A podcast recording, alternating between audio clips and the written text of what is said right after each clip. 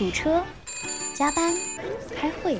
打工人也需要在平淡的日子里给生活加点调味料。欢迎收听三更 radio，我是天来我。是金强。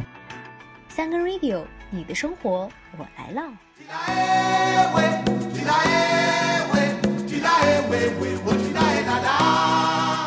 Hello，大家好，这里是三更 radio，我是天来。大家好，我是金强。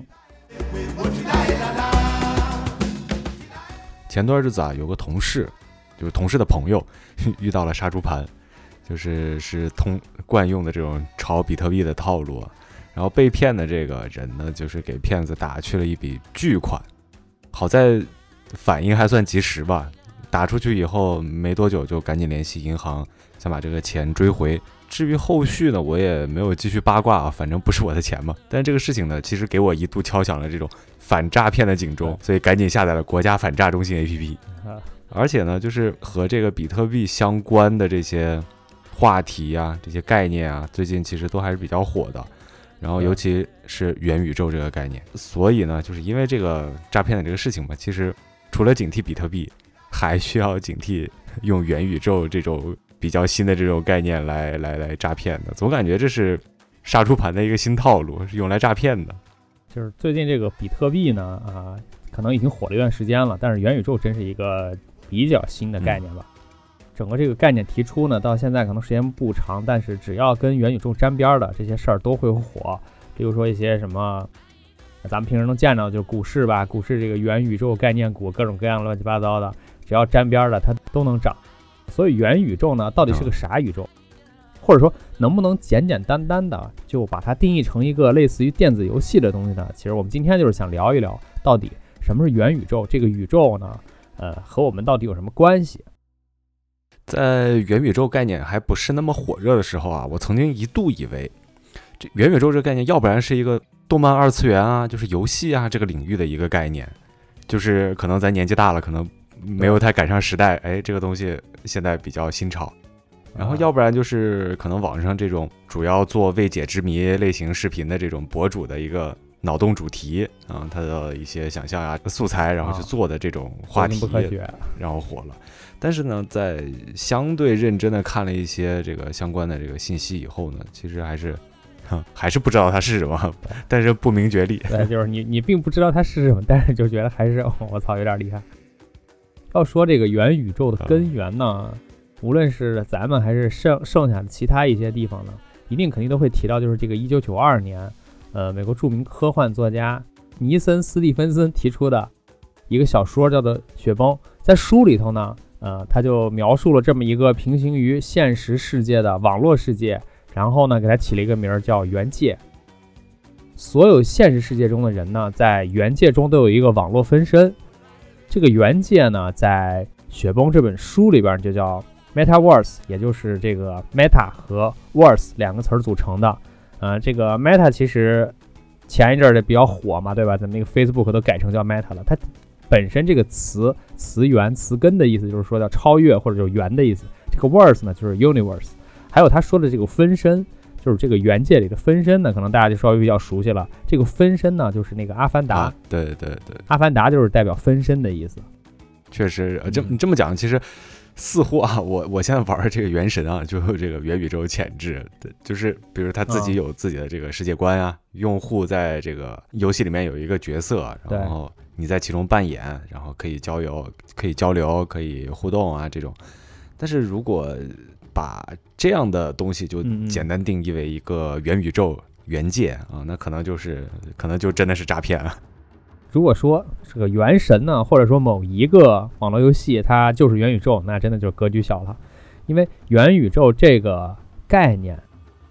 不是简简单单一两个游戏组成的。元宇宙呢，是除了是一个这个网络世界之外呢，更多的呢，它是一个这种叫真实的虚拟世界。啊，什么叫真实的虚拟世界呢？就是过去也不叫过去，就前一段时间吧，咱们就在提这个 VR，对吧？虚拟现实。啊、例如说平时能看到这种 VR 眼镜啊，还有那些 VR 游戏啊，还有 VR 的一些这个电影啊，啊，这些就属于 VR。呃，曾经我是体验过一次 VR，然后我觉得呢，就是两两点感受吧。第一点就是这个设备，对设备我觉得有点重，然后戴在头上呢，真的有点抬不起脖子来。而且这个，啊，说实话，它那个 VR 虽然宣传的很好，但是看的时间长还是会有点晕，就是那种模拟的不太好的 3D，就会给人有点造成一点这种眩晕的感觉。那个画面呢，说实话也挺糙的，嗯，有点接近于那种，就是咱们玩的那种街机，或者是在九九十年代那种游戏那种水平，或者说就是纯像素风，反正它也做不好，干脆做成方块儿。这就是 VR，就是 VR 这个我我是感觉就是啊除了它这个设备现在好像可能技术还没有发展到那个层次以外，然后它一些相关的一些配套的就其实还是比较少。就是你说游戏啊，或者是一些应用啊，其实就是相匹配的，你能使用到的还真是不多。所以说，就感觉这个东西和元宇宙啊，或者是比特币啊，其实其实感觉类似，就是大家已经炒了很多很多年了，然后有很长时间，但是实际在生活中的接触啊、应用啊，就非常的有限。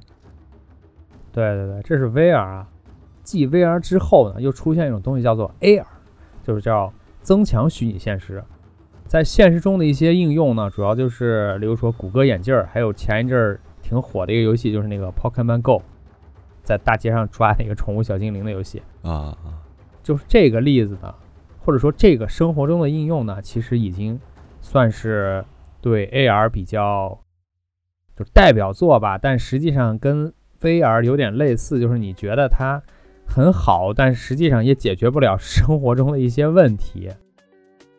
但是最近呢，又出现继 VR 和 AR 之后呢，又出现新的一种 R，叫 MR。它这个翻译过来就是说，这个叫混合虚拟现实。MR 的应用呢，确实就举不出什么很实际的例子呢。总之就是比 VR 和 AR 再厉害一点儿啊，就是混合虚拟现实。反正这几个 R 吧，什么 VR、AR，然后 MR，MR 我是不太知道。然后就刚刚你说这个 AR，呃，增强虚拟现实，就是你提到那个游戏，其实我觉得日常可能会平时用得到的一点儿，就是比如说拿手机摄像头去去测量一下呀，什么一个物体的这个啊，测啊测距啊，或者测量它大小啊什么的。这个偶尔我也嗯试一下，因为觉得是这个只能是一个简单一个功能，是让你体验、让你尝鲜的。然后实际测的那个距离是不是准确，其实我不如去拿个尺子去测一下，还还放心一点。然后像这些，我觉得可能还是真的需要一个未来的发展的一个时间。它只是强想象了一种场景，让你去应用一下，然后知道啊，这事儿原来可以干这个。但是如果你在那个场景下，你第一选择绝对不是用手机去测距，对对对，这就是差距啊。具体要说这个这三种 VR、AR 和 MR 的区别呢，实际上就是这个 VR 是，举个这个大白话的例子啊，VR 是让你梦到鬼，然后呢 AR 就是让你能看见鬼，MR 呢就是让你跟鬼在一起，就是这种区别。当然，这个 MR 也不算是最新、最新、最前沿的技术，最新的技术呢叫做 XR，翻译过来就是拓展虚拟现实。至于它这个名字为什么叫 XR 呢？是因为现在也确实也想不出一个具体的字母或者是这个单词儿，然后叫什么 R，所以就用 X 这个先代替一下，就 XR。至于 XR 现在是啥样，可能连这个 MR 都没有一个特别好的应用，XR 根本就，呃，你让我想吧，我确实也想不出它到底应该什么样。但是如果按刚才的那个比喻往下排呢，可能这 XR 就是聂小倩。不光是你看见他了，你这个对吧？你是跟他在一起了，而且你还要跟那个宁采臣一样，你得跟聂小倩一块儿过日子，还得拍电影。所以就是这个，他一步一步的更深入，然后可能从对呃这个进化的这个过程就能感觉，确实是他是一步一步增加了一些体验感，也就是沉浸吧。就可能你越来越能觉得应用这个技术，呃，扩展出来的这个东西，这个这个环境，这个虚拟环境，可能越来越真实。确实很难想象，因为这个东西确实太抽象了。就是我们现在连，比如说 AR 或者是 VR 都还没有就是大规模应用的情况下，就是再去想象 XR，就有点像很早很早以前的天圆地方，啊呃，天圆地方的时候，就想象这个彩色电视啊，或者是想象直播啊这种感觉，就是我们不能否认它未来可能会实现啊，但是现在就想象确实有点难。对对，就是所以说呢，就像你刚说的这个《原神》，你玩的游戏，你要是愣往这个元宇宙上去套，确实好像是有那么一点点样子，但是要达到那个层次，或者说它是不是元宇宙，它完全不是那个元宇宙。其实这个元宇宙呢，目前或者说这个之后未来的很长一段时间呢，可能都是一个概念，或者说就是一些这种。呃，技术啊、理念呀、概念啊，包括各种 R 的一个合集，就是乍一乍一听这个概念，好像好像呃很好这个理解嘛，就是嗯元宇宙就是最初的一个宇宙，或者是对，一一个反正就是比较高级的一个宇宙或者怎么样的。但是说白了，其实就是一个虚拟环境，然后这个环境它本质还是虚拟的。然后如果就是说我们抛开这些先进的什么 R 啊、先进的技术先不谈，那么就比如说啊，一个小说、一部电影，其实就应该是一个元宇宙的雏形。它具备一定世界观呀、有一些这种呃基础的一些设定，从这些出发，似乎就有可能拓展成为一个宇宙。但是呢，元宇宙好像又不是这么简单，它就我我感觉它有可能更多的是完全建立在技术上的。就如果没有这些先进的技术，然后去加持或者去辅助，没有人没有让人能产生一种就是真实宇宙的这种感觉，那么这个元宇宙这个概念可能就和一本书、一个电影、一个游戏就没有区别。对，他就没有做到他想达到的那个程度吧，或者没有在现有的一些已有的咱们已知的一些啊、例如说书、电影、游戏这种表现形式上进行升级。啊，元宇宙真正这个概念火起来呢，是从这个 Roblox 上市开始。呃，这个到今天可能也就是大半年的时间吧。然后期间呢，就不断的有一些这个新的概念出现呀、比如说这个比特币，对吧？区块链各种除了比特币之外的虚拟币，之前我们也说过啊，这个就构成了元宇宙的一个金融基础，算是。呃，还有就是这之前一鸣同学也也专门就举例子说这个 Roblox 多好多好，哎，当时也是好像出圈儿，让大家提了一下。还有最近呢，这个 NFT 也是挺备受关注的一个概念之一呢，它就是元宇宙中算是已经在流通的一类商品，你可以去拿它的一般等价物，就是这种各种各样乱七八糟的虚拟币去交易、去买卖，然后去从中就牟利吧，赚钱。其实就是你很难想象啊，NFT 到底它为什么能赚钱？因为从这个 NFT 本身来说，就是最出圈的是是那个库里花了十四万美元买了一个猴子的头像，就是一个 NFT 的头像啊。但是你很难想象为什么一个像素化的，甚至就是那种嗯，可能是有点绘画基础的人拿一个这个笔和纸就能画出来头像，被出售卖到十四万美元，且能唯一唯一的属于某一个人。哎，这个概念就是在现实生活中确实还是不太不太成立吧？我觉得。因为它还是就是这个东西的给人的感觉就还是挺奇妙的。他把一些就是以前完全做不到的事情，或者是完全没有办法定义的事情，然后给它实现了。就是事实已经发生了，就是那个呃一个像素块的一个头像，就是卖了那么多钱。然后这个在真现实生活中感觉是一个非常魔幻的东西，魔幻的事情。然后这些东西的这个不管是 Roblox 啊或者是这个 NFT 啊，其实就感觉还是比较对，呃技术流的东西，就是它是一个停留在技术圈儿或者一个资本圈儿里面的一个一个东西，然后更像是一个话题。就是这个 Roblox 就有点像，就是之前我我的世界那种，也是像素啊，或者也是这种非常简易的这种画面，然后但只是它的这个技术可能更加的更加先进，这个也不好说。像 NFT 啊这种，就是更像一个日常生活，就对对于普通来说，就更像更像是一个话题。然后不管是这个虚拟币啊，或者是这些呃新一些的这个 VR、AR 硬件呀、然后 NFT 啊这些，对于普通人来说，就是其实还是挺远的。他他出圈儿以后的，其实也就是变成了一个这个微博啊，或者是微信朋友圈里边的一个一个比较热门的一个话题。然后普通人接触到的更多的，可能还是利用这些概念进行的这种诈骗案件吧。这个还是需要值得注意的。像元宇宙这个概念啊，就是有太多的这种模糊地带，然后太多说不清道不明的东西。就是因为可能现在就是说提出这个这个把这个概念就是在现代社会提出来以后，然后实际叫推广啊或者在宣传的这些这些人，可能自己也不是太明白这个东西到底是在讲什么东西。以前我们不是有有说什么嗯经济基础决定上层建筑啊，这种这是这是一个基基本的逻辑。但是呢，就是可能现在就是可能人类社会就可能还没有达到支撑这个元宇宙诞生的这个层次。啊，按这么说的话，就是经济基础决定上层建筑，上层建筑决定元宇宙，往上再升一层。刚才刚提的各种 R，其实只是元宇宙的这个呈现方式。这个元宇宙呢，除了这种软件上的一些技术之外呢，还有就是包括这种硬件上的一些设备也要配套跟得上。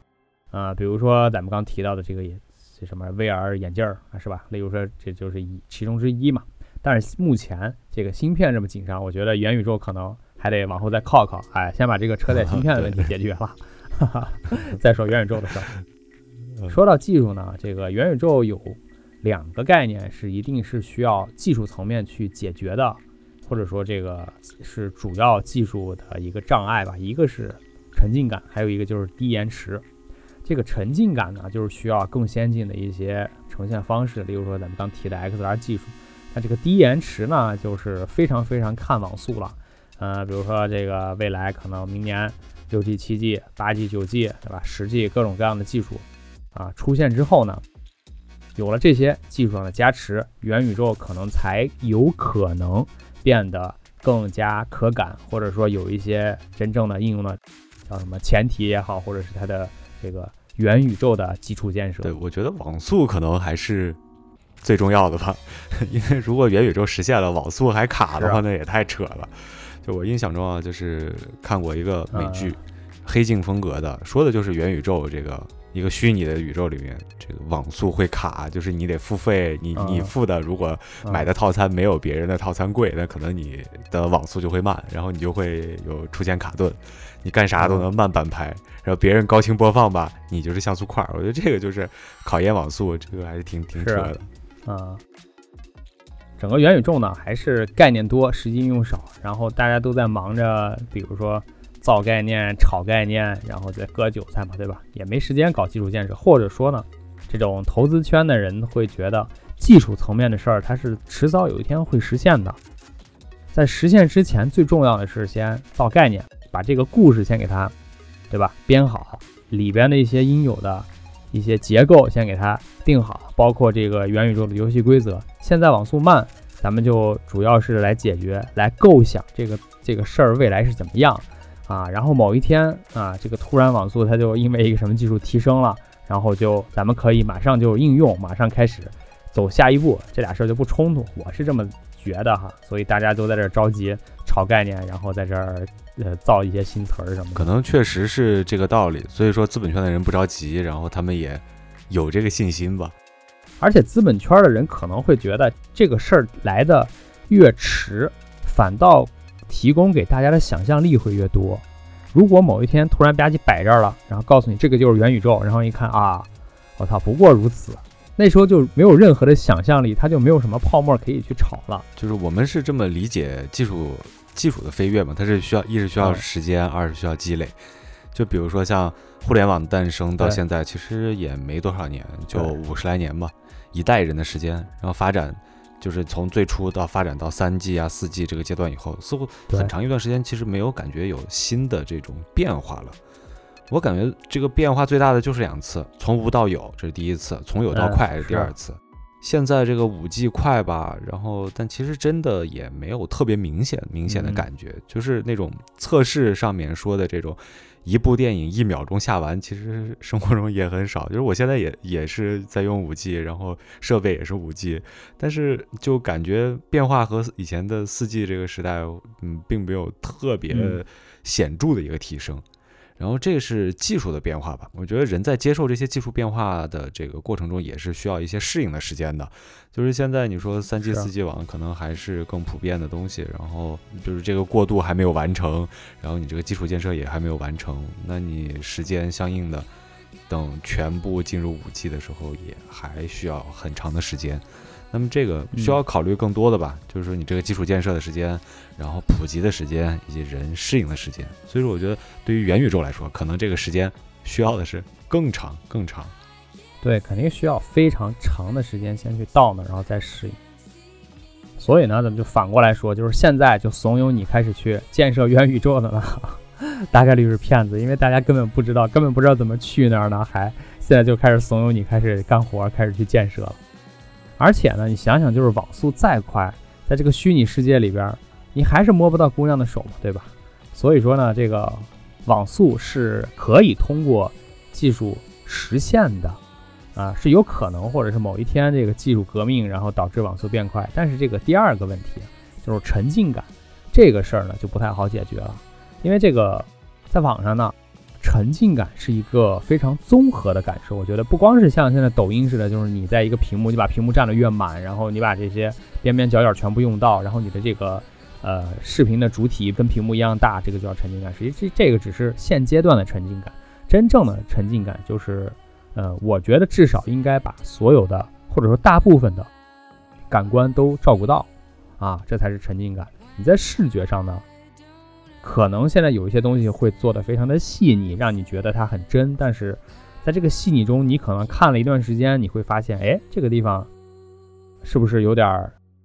不太真，或者是有有一些地方你就会觉得，哎，很明显就能发现它是一个虚拟的，它不是真的啊。其他的感呢，就更更更难去去覆盖了吧？这个听觉，嗯，我我现在不确定这个听觉怎么沉浸，但是戴着耳机，你始终是。有一个东西在那儿吧，啊，还有像什么味觉、嗅觉、触觉，这个东西都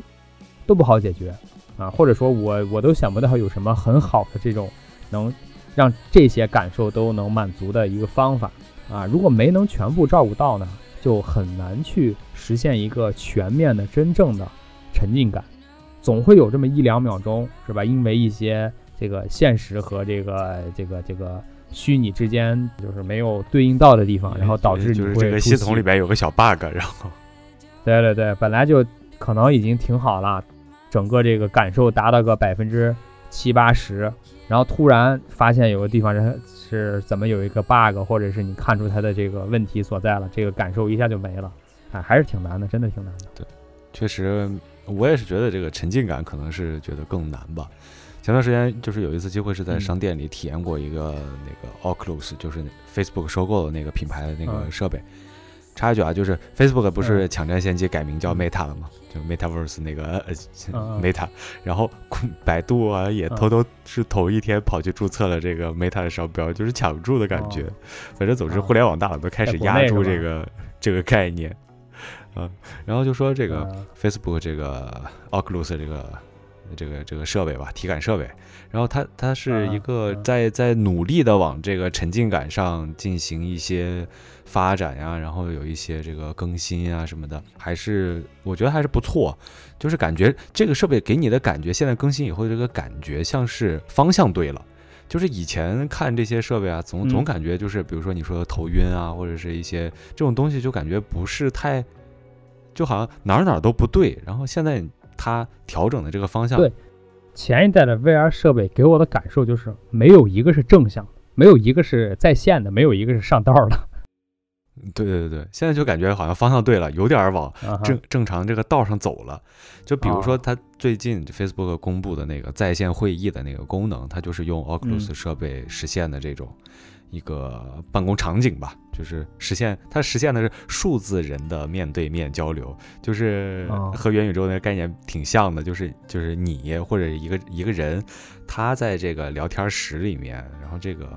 这个虚拟的这个环境里面有一个对应的一个数字人的一个角色，这个角色实现了一个什么功能呢？就是配合这个它那个虚，就是 Oculus 那个设备，就是说以往我们比如说开视频会议啊，或者是这种网网上聊天啊这种，呃，做这些事情的时候，其实我们是没有眼神交流的，就是我大家都是在盯着屏幕屏幕上的那个呃视频的那个框。然后看着对方的视频，然后但是其实很少有人会在视频的过程中去盯摄像头，这个就造成一个什么问题呢？就是虽然说我们在视频，我们在面对面，但是我们没有眼神交流，我们的一些手势啊，或者是一些肢体动作啊，其实并不能非常好的传达。正常我们交流的时候，这些什么眼神啊、手势啊、表情啊，其实都是在辅助交流的嘛。然后视频其实就在这方面是有一些，就是有非常大的一个削弱。然后 Facebook 这个新的这个在线会议功能呢，它就是因为这个数字人呢，它是在模拟一些你的，比如说手势啊，模拟一些你的这个表情或者眼神啊。然后你戴着那个 Oculus 眼镜的话，你可能就是数字人和数字人之间的这个视线是相平的，是相对的。然后这样的话，就可能有更多的这个。交流了，就是你的眼神可能就就对上了，就我我们就可以看着对方的眼睛在交流了，然后这就就避免了一种就是视频聊天里面对着空气在说话的这种感觉 啊，我觉得还这个我觉得还可以。然后另外一个就是它它现在这个技术也不是很成熟嘛，就是也是一个呃也是有一些需要完善的东西，因为它这个 Oculus 只是个眼镜儿，一个头戴设备，然后或者是手上有一个手持的一个感应的这个装置。但是就是他只照顾了你的上半身，然后下半身是没有的。所以说，在那个在线聊天会议的那个呃这个场景里面呢，就是所有的数字人都只有上半身，没有下半身。啊，怎么着？你还准备在办公室那个会议室里走起来啊？围着桌子？呃，感觉就是像这种这种东西，可能在未来一些相关技术革新以后啊，就是都是应该能实现的。就比如说，呃，像 Switch 不是你腿上也可以绑个绑带，那你就可以检测到你的下肢的一些活动啊，这些。那可能这个东西未来，比如说扩展呀，呃，综合啊，应用一下，可能都能解决。在这些技术，比如说实现了以后，就确实就像你刚刚说的，可能曾经梦到鬼，就是未来可能就真的和鬼在一起，这个差距就就真的就是这么大。是，这这整个元宇宙呢，还是挺宏大的一个设想。但是其中很多的内容，真的现在咱俩在这儿靠 咱俩的这个已知的认知水平去解释和定义呢，都有点困难。而且就是按整个这个设想来说，要构建一个宇宙或者说一个特别大的世界呢，这应该是一个挺宏观而且就是艰难且漫长的事儿。因为毕竟这，对吧？一个一个宇宙，它不是简简单单的就是。咱俩开个会，然后上半身这个除了眼神要对视，下半身还要走起来，这么简单？就是呃，就是你把元宇宙如果想象成一个单独的世界，可能我最快能想到的就是它可能存在的问题啊，就比如说社会体系一个这样的一个问题。因为最近我在在在重新刷那个 Dexter 嗜血法医那个。就是那个美剧吧，他他他就是嗜血法医，然后其实这里面就是对犯罪啊、对身份啊这些东西就可能比较关注。那么元宇宙里面这个就很难说了，就是是是谁来啊制定这个规则，谁来限定你的身份？啊，谁来掌控这个经济？其实都是还是一个模糊的概念。就我们说它是去中心化嘛，不管说，比如说这个经济，它它基于区块链，基于比特币，基于这些虚拟货币，那都是去中心化的，是自由的，自是安全的。但是事实上是这样的吗？其实我们现在就是看，不是也也有很多这种问题存在嘛？就是现在这个基础的这个阶段，对对对，基础阶段都有这样的问题了，不安全呀。虽然它去中心化记账是安全的，但是它这个亏起来呢，可比这股票快多了。对，就是形容炒币人的昨天、今天，就是昨天大富翁，今天大富翁，就是负债的富啊。所以说，元宇宙这个经济啊，就不管是这个呃比特币也好，还是其他虚拟货币也好，还是有很多的这个不确定性的。就说未来嘛，就是可能。你说真有元宇宙了，那你这个宇宙里面这比特币是管用的，还是以太币是管用的，或者说这个狗币一统江湖，这个都也说不说不清，道不明。然后要不然就是这些货币也需要相互兑换吗？要要不要汇率啊？对不对？没有中心化。那刚才说的那个 Dexter 那个嗜血法医，呃，这种呃类似的东西，那那是不是犯罪？怎么去处理啊？怎么打击啊？你？呃，街坊邻里的这个纠纷啊，怎么处理啊，对吧？然后元宇宙里面的这个犯罪会映射到现实社会吗？就是你在元宇宙里犯罪了，你现实社会里面这个人是需要承担责任的吗？像这些都还是挺模糊的。对，就是你说这个去中心化，去中心化这个事儿，如果说所有的事儿都没有一个东西去规定它，去去去给它制定一个流程也好，规则也好的标准也好，这个肯定会乱。在咱们这个。这个设想中呢，去中心化每个人都是一个个体，但是如果例如说咱俩在这个元宇宙里结盟，那咱俩就是比另外一个单独的个体要强一点，在一些事儿上咱俩就是占优的。再举例说，这个咱俩越来越多，总会有一个这种主流或者是弱势在里边。然后对于一些事儿上的，例如说这个用用以太还是用比特还是用狗币，对吧？或者说咱们用数字人民币，哈，这肯定最后会有一个结论产生的。而且这个去中心化一定好嘛？这个我觉得，嗯，现在呢，这个都鼓吹这个去中心化非常好，怎么着怎么着多自由。但实际上，如果没有监管，或者再想象一下，这个遇到这元宇宙中遇到一些犯罪，是吧？更强的一个。这个虚拟人过来给你一通打，然后给你全抢了，你怎么办呢？没办法，是吧？甚至给你这个这个胳膊腿全拆了啊，是吧？怎么办呢？那只能消耗重新练了。所以问题还是挺多的。我觉得虚拟宇宙出现之后呢，可能比现实世界需要去去去制定的规则和面对的问题会更多更复杂。呃，除了现在咱们有的这些什么法律道德啊，对吧？这个宏观、微观这些经济学。然后这什么再宽泛一点，这种哲学呀，乱七八各种，这都需要一套体系。还有一些咱们都是没想到的事儿，谁谁知道未来在虚拟世界里能遇到什么样的事儿呢？因为毕竟它是一个现在还没有接触的东西，是一个全新的概念嘛。在这个全新的里面，必定会存在一些未知。现在无论如何设想，都是设想不到的这种未知情况出现。另外呢，就是我觉得。还需要就是设想一下，这个元宇宙到底会不会毁灭现在的人类社会？就像刘慈欣说的，啊，之前咱们都说这个，这个国外的这些人，呃，这些科学家也好，这些呃商人也好，怎么怎么鼓吹元宇宙？但是咱们咱们国内对吧，也不是有著名的这个刘慈欣科幻作家嘛？他说啊，人类的未来要不然是走向星际文明，要不然就是沉迷于 VR 虚拟世界中。如果人类走向太空文明以前就实现了高度逼真的这个 VR 世界，这将是一场灾难。其实这个点呢，我是挺同意的，因为这种他说的方向，一个是去探索星际文明的话，就有点向外探索吧，就是无论是外太空也好，或者是另外一个星系也好，这总之一种向外的这个方向，就和之前的大航海时代一样。但是如果说沉迷于这个 VR 世界呢，就是有一种。你你干了很多的事情，你经历了很多的故事，你在其中花费了很多的时间，但是你还在原地没有动，就是这种感觉。所以呢，这个刘慈欣说的这点，我真的还比较支持。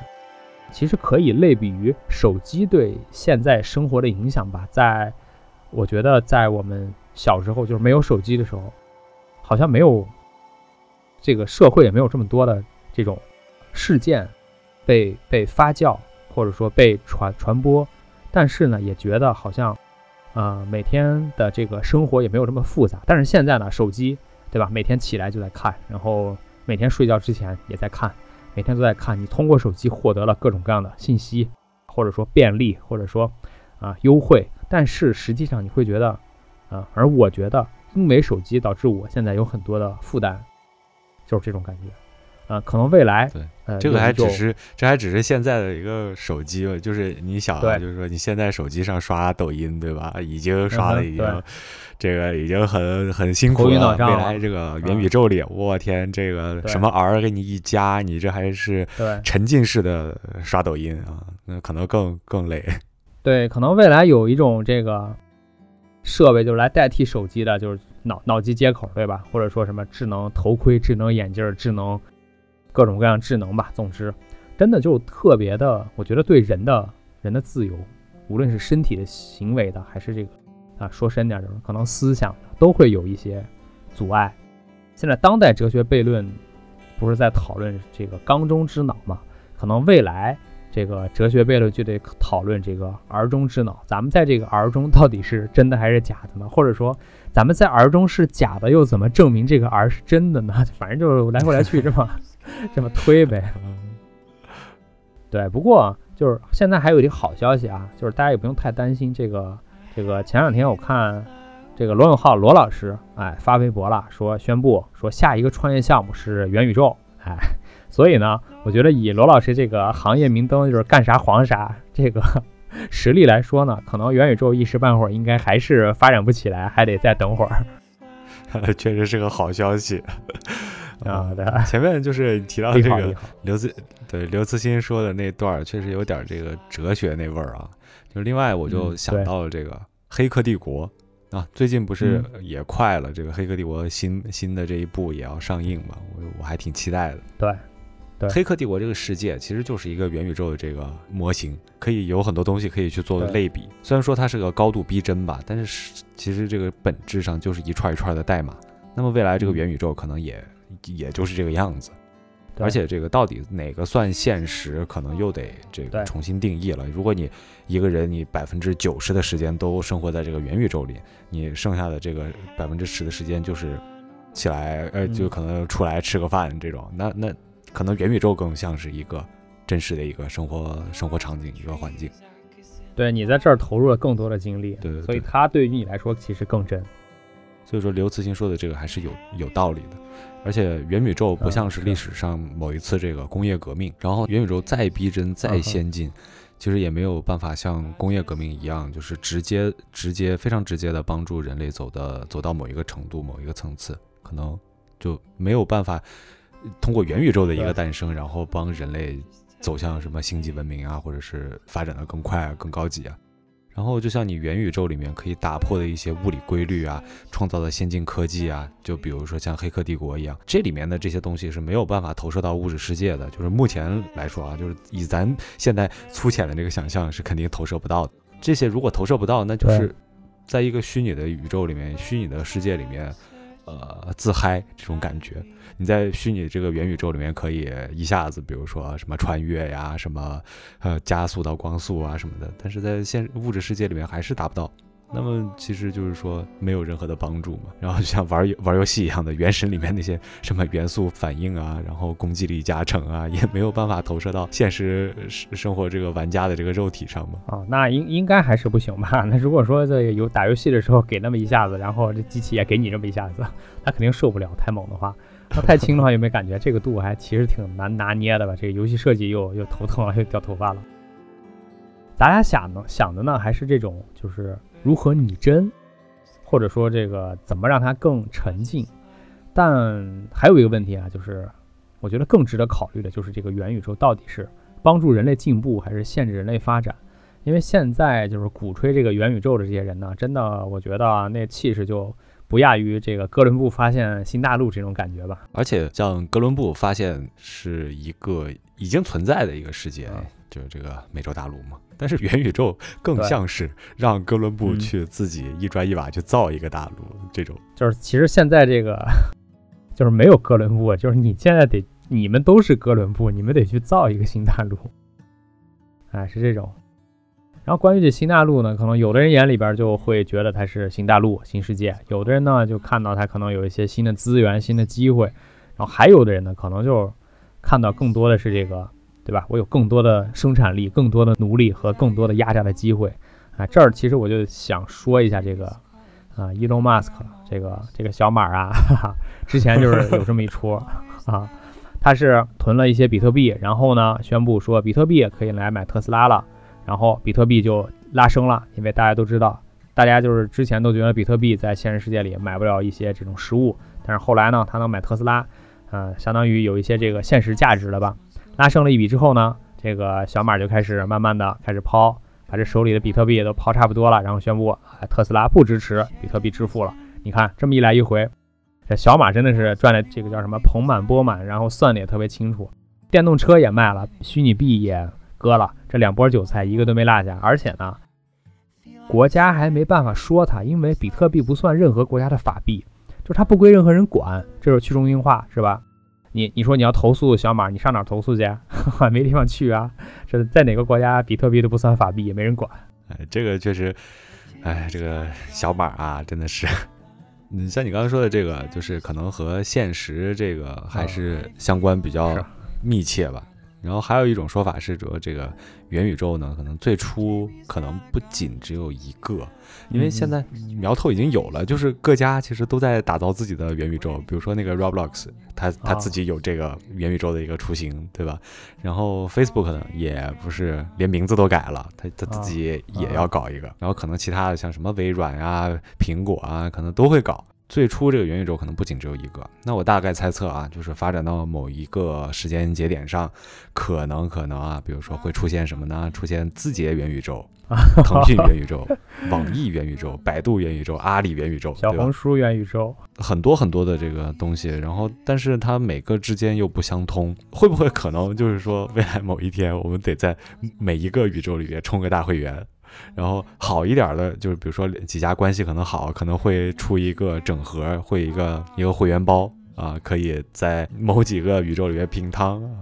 然后比如说，如果它不能平汤啊，大家不不互通，都还是有壁垒的，那就可能是腾讯元宇宙里你买的这个 QQ 秀啊，在阿里元宇宙里面啊，你穿出来就是一个四零四，应该是这样，就是腾讯里边。你花钱买的 QQ 秀，然后特别炫酷，然后到这个阿里元宇宙里边，你进去呢就是光着，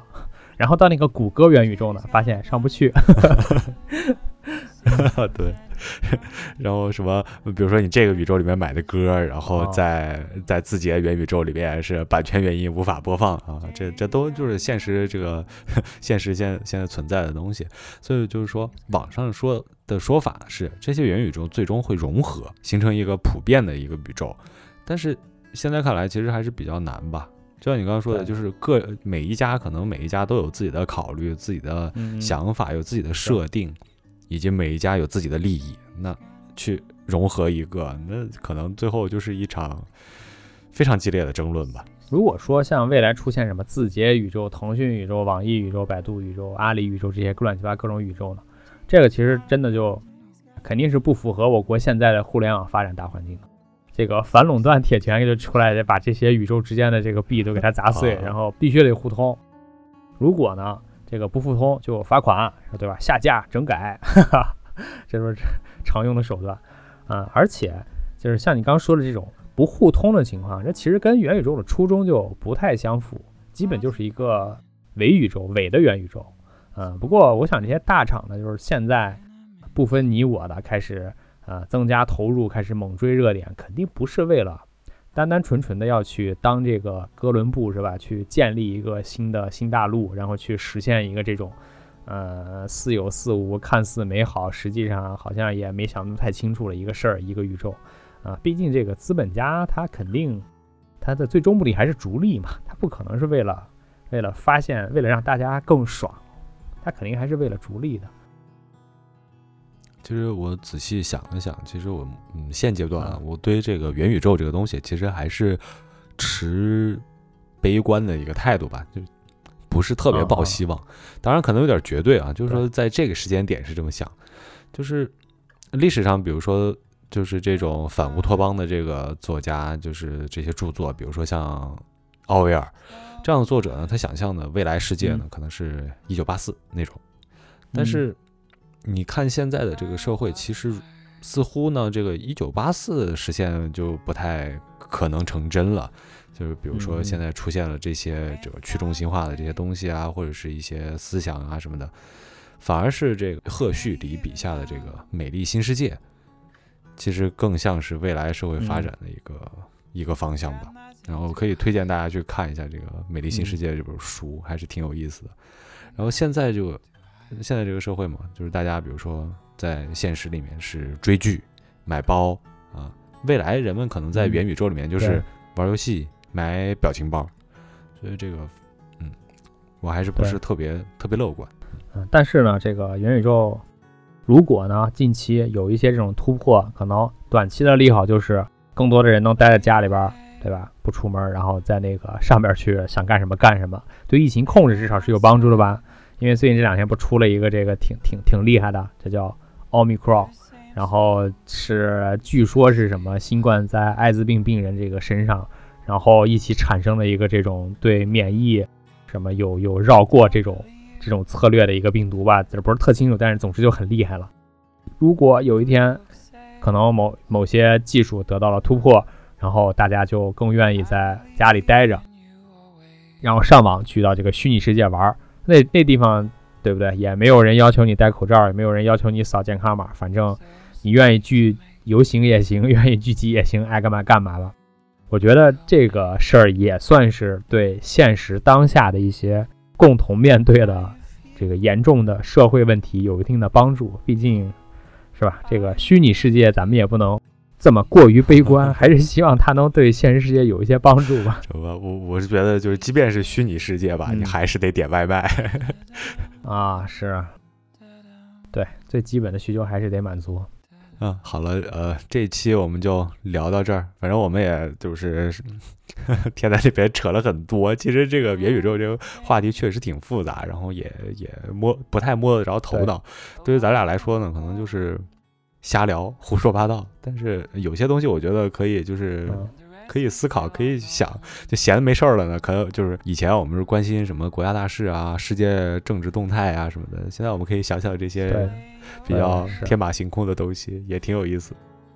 好，那么这一期的三更 radio 就到此结束，我们下期再会，拜拜。拜拜。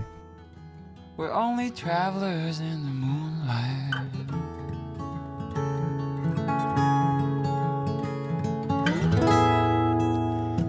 Speak to me. Tell me how you feel. How you really feel these days. these days. Da da da da. da dum, Da-da.